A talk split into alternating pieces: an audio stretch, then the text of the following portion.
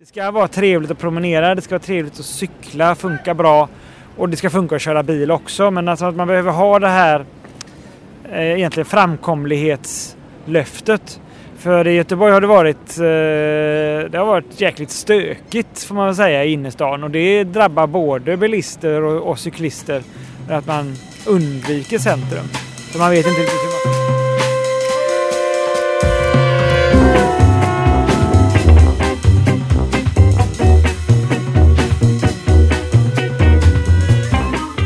Cykelfrämjandet i Göteborg vill höja vardagscyklingens status på grund av cykelns miljö- och hälsomässiga fördelar. På grund av att cykeln är en viktig del i att skapa ett effektivt transportsystem och inte minst för att cykeln är ett socialt transportsätt eftersom cykeltrafik förutsätter och möjliggör mänsklig interaktion. Många cykelvänliga städer vittnar om att förändring till det bättre kräver att modiga politiker vågar ta till tuffa åtgärder som kanske uppfattas som kontroversiella innan de är genomförda. Men som gynnat inte bara cyklister utan staden som helhet. Så med den här podden ska vi reda ut vilka ambitioner våra lokala politiker har för att göra Göteborg till en bättre cykelstad.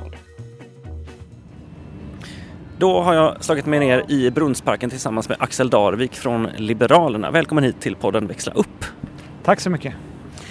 Eh, jag tänkte så här, vi ska, jag ska gå pang på faktiskt idag. Eh, Liberalerna eh, tillsammans med Centerpartiet får man säga i Göteborg är väl kanske de partier i alliansen som är mest proggiga vad gäller cykling eller transportfrågor generellt. Liberalerna har ett väldigt starkt fokus på skolfrågor. Så jag tänkte att det skulle kunna handla om s- cykel för barn och framförallt cykel kopplat till skolan idag. Eh, inför den här intervjun så, eller in, in, egentligen inför hela den här poddserien så gick jag igenom Grundskolenämndens handlingar och hittade inte mycket om eh, liksom cykelsatsningar för barn. Så, men skulle du kunna redogöra för någonting som har hänt i Grundskolenämnden eller någonting, eller vill du berätta någonting annat som Liberalerna vill göra för att öka barns cyklande till skolan? Ja, vi har ju gjort en del grejer när det gäller just cykling för, för barn, och det handlar ju om att skapa säkra och trygga cykelvägar till och från skolan. Och också se till att det också ska vara möjligt att ta sig till sin närområdesskola med, med cykel. Och det här ingår ju också så att säga i ja, grundskolans uppdrag också. Att jobba med trafiksäkerhetsfrågor och med möjligheter för barn att kunna ta sig med cykel fram och tillbaka mellan hemmet och skolan. Mm. Ja, så är det ju. Det, det finns ju punkter i läroplanen vet jag som ja, men syftar till att utbilda barn i trafiksäkerhet och ja, men, trafikbeteende. Tyvärr kan vi väl se att som så mycket annat i läroplanen är det någonting som ska liksom integreras i andra ämnen i fysik, hemkunskap, vad vet jag. Och då finns det ju risk att äh, vissa barn, om de råkar ha en lärare som är väldigt engagerade i cykling, då, då kanske de får väldigt mycket undervisning, men andra som kanske inte, lärare som kanske inte alls har det här som sitt intresse kanske taggar ner lite grann på det. Vi hade ju gärna sett eh, att cykling som ämne skrevs in i läroplanen. Jag förstår att det är väldigt ambitiöst, men eh, hur som helst. Eh, vad skulle jag komma? Jo, man ändrar ju inte läroplanen så ofta, men någonting som kommunpolitiken politiken kan göra, det är väl ändå i alla fall att erbjuda barn cykelskola, och det vet jag att många av dina kollegor i till exempel kranskommunen till Stockholm har varit väldigt drivande i. Moa Rasmusson till exempel. Känner du henne? Ja, jag känner till den här cykelsatsningen som man har gjort i, i Stockholm, och det här är ju också en del av när det gäller barn och även vuxna som inte cyklar så mycket, så, så har vi ju skapat något som vi kallar skolan som arena. Det är ju framförallt riktade till de, de mer socialt utsatta områdena i Göteborg, och där kanske inte har människor från andra kulturer där cykling inte är så, så vanligt förekommande. Eh, och, och där försöker vi ju se till att då barnen efter skoltid får gå på olika typer av aktiviteter, och där vi samarbetar med, mycket med föreningar och civilsamhället för olika typer av fritidsaktiviteter. Och där kan mycket väl vara cykling vara en sån där grej som, som vi gärna skulle vilja ja, se mer utav också. För det tror jag är jätteviktigt att, att alla får med sig detta med, med att man kan cykla och känna sig bekväm med, med de här reglerna och hur det funkar. För det är ju i slutändan en frihetsfråga också. Att kan du som, som barn cykla så kan du ta dig på helt andra eh, avstånd från, från hemmet också. Och också göra mer, leva ett mer självständigt liv. Eh, och samtidigt då, då kunna också transportera sig säkert. Så att jag, jag tycker det där är, är väldigt viktigt. Jag, jag tror att det du refererar till är frihet på cykel som Cykelfrämjandet faktiskt har varit drivande i. Så att, jag skulle bara säga det, kan vi slå oss för bröstet lite. Jag ska ha en eloge för den satsningen. Det är jättebra med Cykelfrämjandet som har gjort det. Tack så mycket. Um, nej men just, är det inte så, varför skulle man inte kunna erbjuda cykelskola inom skolans verksamhet? Ja, det är väl något som vi får lov att titta på. Det vi försöker göra lite grann utifrån behov, men jag, jag har väl också identifierat det här att eh, cykelvett och etikett så att säga i Göteborg och i Sverige är ju inte på så jättehög nivå. Jämför man med Danmark så är vi ju lite grann av ett u-land i jämförelse. Och det krävs ju faktiskt att man dels att man kan trafikreglerna och också att kommunen se till att bygga cykelbanor och tänka cykelframkomlighet när man planerar gatorummet för att man ska riktigt få ut hela potentialen i, i cyklandet. Ja, och om man kollar på Danmark så har ju de, de har ju cykling ganska genomgående genom hela ja, vad nu heter, motsvarande låg- och mellanstadiet, och så har de en cykelpröve i femte klass eller vad det nu är. Så där har vi någonting att ta efter. Eller vad säger du? Ja, jag tror att det också kan bli aktuellt här. Och det, det som har varit den riktiga game changen får man säga, det är ju ändå elcyklarnas. För att under väldigt lång tid så har ju cyklingen legat ganska så konstant i Göteborg. Det har varit en liten grupp, om man ska säga, av resorna så har det handlat om ett fåtal procent som har varit cykling. Och vi har gjort en hel del satsningar, men, men det har liksom inte riktigt lett till ett till att eh, cyklingen har fått ett sånt där starkt genombrott. Men, men, eh, och det delvis har det ju faktiskt att göra med att det är backigt i Göteborg. Det är kulligt. Eh, tittar man på den här stan så är det ju, det är ju berg- och dalbana liksom. Och, och då krävs det en, en hel del insatser för att man ska cykla. Men med, med elcyklarna så, så tar det ju bort mycket av det, eh, det motståndet. Uh, och därför så tror jag faktiskt att uh, och dessutom så blir det ju högre hastigheter, så där finns ju anledning att, att se över faktiskt hur vi lär ut cykling till, till våra barn också uh, och, och, och se till att vi, vi kan få en, ja, ett större genombrott för cyklingen i staden, och att cyklandet får, får större utrymme också. Ja, för den eh, satsningen som jag tänkte föreslå, som jag redan har föreslagit för med flera politiker i den här podden, det är ju att ta efter ett koncept som de kör i Stockholm. Eh, Stockholm Bike heter föreningen, eh, som anordnar cykelskola för alla barn i förskoleklass. Eller ja, inte alla i Stockholm naturligtvis, utan man får anmäla sig till dem, och så har de en plats dit man får åka, och så har de ett väl utarbetat koncept. De har utbildade instruktörer som gör det här väldigt bra och har väldigt mycket erfarenhet. Så om man vill satsa på någonting så finns det ett, väldigt, ett färdigt koncept som är väldigt lätt att härma efter. Ja, men det är väl något vi får titta på. Jag tror ju på att det kan behövas till viss del ett, ett kompetenslyft så att säga, och, och mer kunskap. Men sedan så handlar det ju också väldigt mycket om infrastrukturen och inställningen och, och sådana saker som vi behöver också jobba med för att kunna öka, öka cyklingen i Göteborg. Jajamän. Jag vet att politiker är väl ganska förtjusta i så här paket. Är man inte det?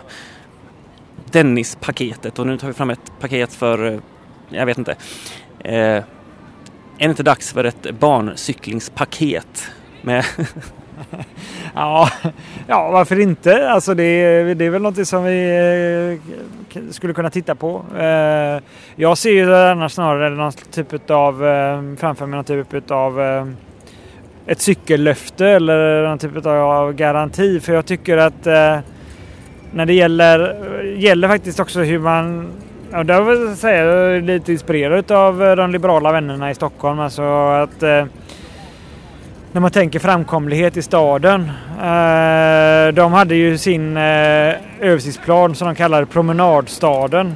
Eh, och de faktiskt har, har sett på att det, det ska vara trevligt att promenera. Det ska vara trevligt att cykla, funka bra. Och det ska funka att köra bil också. Men alltså att man behöver ha det här eh, egentligen framkomlighetslöftet. För i Göteborg har det varit det har varit jäkligt stökigt, får man väl säga, i innerstan, och det drabbar både bilister och, och cyklister att man undviker centrum. För man vet inte riktigt hur man ska ta sig fram och så vidare, och där där skulle där, där finns det faktiskt en hel del att lära och göra bättre inför framtiden. Ja, en modell som jag har sett figurera, det är ju den här vändpyramiden, att man sätter fotgängare först, sen cyklister, och när inte cyklister kan ja, få någon vidare nytta, då är det kollektivtrafik och privatbilism och, och så vidare. Och sen kan man liksom utveckla den här med flera mellansteg som delad mobilitet och så vidare. Men det är väl en, det är väl en ganska schysst modell att jobba efter, eller? Ja, det tycker jag. Det är också beroende på vad det är för platser man har. Men jag tycker att ett misstag som vi ofta gör, det är att vi pratar om gång och cykel. Men gång och cykel är inte samma sak. Alltså det är cykel i cykel och gång i gång. Och när man går fram så har man ett perspektiv och man vill kunna liksom ha en, en upplevelse utav strosa, och man vill ha vissa, vissa krav på säkerhet och trygghet. Men när det gäller cykel så är det andra saker som är viktigt. Och, och där tycker jag faktiskt att eh, vi är lite också efter i Göteborg. Att inte att tänka för lite eh, cykelframkomlighet. Och, och också vi har haft en, ett cykelprogram, men det har satsats alldeles för lite på att verkligen genomföra det. Och vi har anslagit pengar, men ändå så har det inte blivit någon riktig eh, power i det, och att man har drivit på det, utan det har, de har ju återredovisat en hel del av de pengarna och sagt att ah, vi orkade inte göra av med de pengarna. Och det tycker jag är jäkligt tråkigt, och visar på att vi behöver nog ta ett uh, större ledarskap när det gäller detta framöver.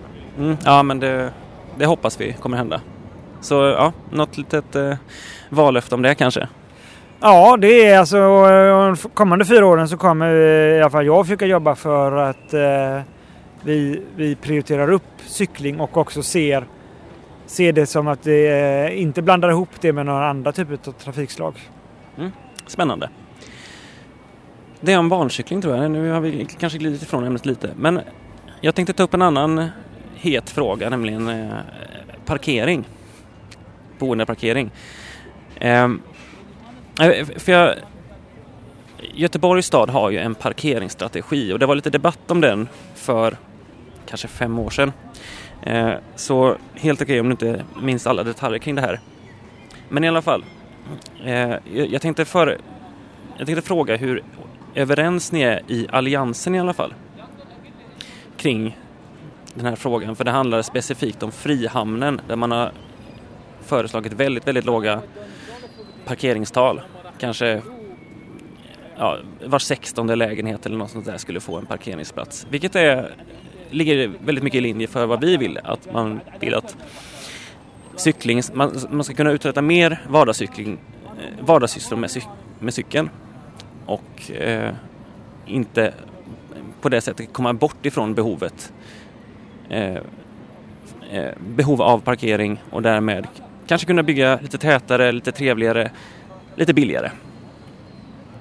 Men i alla fall, Moderaterna, de ville gärna kalla det här för den rödgröna trafikstrategin. Men, de fick, men den här strategin fick faktiskt med, medhåll av Liberalerna. Så vad säger du, är det en, är det en rödgrön strategi? Jag tycker att det är en, till stora delar en modern strategi och också en fokus på en levande stadsmiljö. Uh, och uh, man måste ju se det här också att, uh, att en stad är inte bara en samling av olika funktioner och att det ska gå snabbt och praktiskt att ta sig överallt, utan det är ju också väldigt mycket det här att det ska vara levande. Uh, och därför måste man se till att uh, det finns utrymme för, för gående uh, och för, för cykling och, och för bilar för den delen också. Men, uh, men man måste ju uh, ja, måste tänka smart, för att uh, annars om man börjar blanda ihop det här för mycket och ska göra uh, och gör dåliga kompromisser, då... Uh, Jo, det är risk att det inte blir alls en särskilt eh, trevlig eh, miljö att leva i och verka i, utan då, då, då kommer bilarna helt att dominera. Och då kanske man, eh, ja, det går att ta sig fram med bil och, och eh, röra sig på det sättet, men, men det blir på bekostnad av cykling och, och gång i så fall. Alltså, vi ska låta utryckningsfordonet köra förbi här kanske. Och så får jag lite mer tid att tänka också på hur jag ska formulera den här frågan. Nej, men vi har väl sett en, en, ett stadsbyggnadsideal från femtio-sextiotalet där bilen stod väldigt mycket i fokus och liksom staden och stadslivet fick anpassa sig. Nu tycker jag att vi är lite grann på väg mot det motsatta, att ja, vi kan, vi kan ha bilism i staden, men nu är det bilism på stadens villkor och inte tvärtom.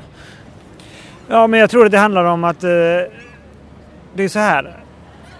Transportsystemet har alltid haft väldigt stor påverkan på, eh, på staden. När den här staden eh, byggdes från början, då var det kanalerna som var de stora viktiga transportlederna. Det var där man kunde transportera tunga varor på båtar och så vidare. Då var det attraktivt att bo nära kanalerna. Sedan så när det blev lite större så var det, man fick häst och vagn och spårvagn och så vidare som kom. Då var det liksom man skulle bo längs med spårvagnsnätet. Uh, och sen så blev det ju då med, i bilismens uh, tidevarv så blev det ju, då språlade ju stan iväg istället för att man skulle vara enkelt att ta sig fram och tillbaka med, med, med, med bil. Uh, och nu så är det ju så att det är så många... Vi lämnar lite grann från det här väldigt funktionalistiska sättet att se på staden till att, att en stad ska vara plats för att där man ska trivas och må bra och uppleva saker och må bra. Och då inser man att nej, men då måste vi skapa den typen av miljö, i alla fall i, i centrum, som har mycket plats för, för gående. Där det också funkar enkelt att ta sig med cykel, och för vissa resor ska det vara möjligt att ta sig med bil också. Men det är precis som du säger, det är, det är ett helt annat typ av ideal och tankesätt som vi måste applicera. Och, ja, det, jag tror att det kommer, de allra flesta kommer tycka att det här är, kommer bli kanon. Men det är, det är lite annorlunda och, och det utmanar ju på ett sätt så som man byggde städerna tidigare. Mm, det låter ändå hoppfullt. Det, alltså jag tycker mig höra de här tankarna från ganska många politiker, men hur tycker du hur tycker du ambitionsnivån är om man ser på det politiska spektrat i de här frågorna? Hur, hur villiga är politiker att liksom verkligen satsa på den här omställningen? Jo, men jag tror att det är många politiker som är villiga till det. Sen så är vi ju folkvalda, så att det är, vi, vi är ju till syvende och sist folkets tjänare. Så det gäller ju liksom också att få till en sån här utveckling och ha människor med, med oss i detta. Har vi inte det, gör vi inte det på ett bra sätt, så kommer vi få kritik istället, och då, då bromsas en sån här utveckling upp. Utan det gäller ju att hitta sättet att skapa de här attraktiva eh, stadsmiljöerna. Och det som händer nu är ju att det är många, det är många företag i innerstan, eh, kopplade inte minst då till besöksnäring och så vidare, men även andra typer av företag. De vill ha Eh, gångfartsgator, de vill ha möjligheter liksom att, eh, för människor att kunna strosa vackra eh, gaturum. Sen måste man kunna parkera någonstans och, säga, och, och ta sig så att det, det, det är tillgängligt även med bil. Men egentligen är det ju de, de allra flesta som är inne, jag tror jag tror en siffra över åttio procent som är i innerstan och besöker olika företag och, och, och butiker och annat sånt där. De har ju tagit sig hit på andra sätt än med bil. Så att det är ju, de, det är ju bara en, en liten, liten del som, som använder bilen i innerstan idag. Ja, nej men vad, vad kul att du tycker så. det, ja men det känns som att... Eh... Som sagt, det, det känns som att jag har mött på de här tankarna flera gånger under den här intervjuserien. Eh, jag själv är ganska nöjd så, men har du någonting du vill tillägga? Ja, men jag, jag hoppas ju verkligen att Göteborg kan bli en, ta rejäla kliv mot att bli ännu bättre cykelstad. Och att vi har ett, ett löfte till cyklisterna att, att eh, det ska vara framkomligt och funka även när vi håller på och bygger om. För det, det är väl en sak som jag... Ja, har lite sådär känner att det är en stor eller en viktig förbättring att göra det. Och ni är alltid välkomna att höra över till Cykelfrämjandet för, för inspel om ni skulle vilja diskutera någonting. Tack så mycket. Ja. Ja, tack så mycket. Ja, tack, hej. Och med det får jag säga tack så mycket för att ni har lyssnat på dagens avsnitt. Som vanligt vill jag påminna er om att följa Cykelfrämjandet på Facebook, Instagram, Twitter. Bli medlem i Cykelfrämjandet naturligtvis så att vår organisation blir starkare. Klicka på följ-knappen i Spotify eller vad det nu är du använder för att lyssna på den här podden. Och så ska jag även säga att musiken som ni hör i bakgrunden den är komponerad av Joel Bille. Vi hörs!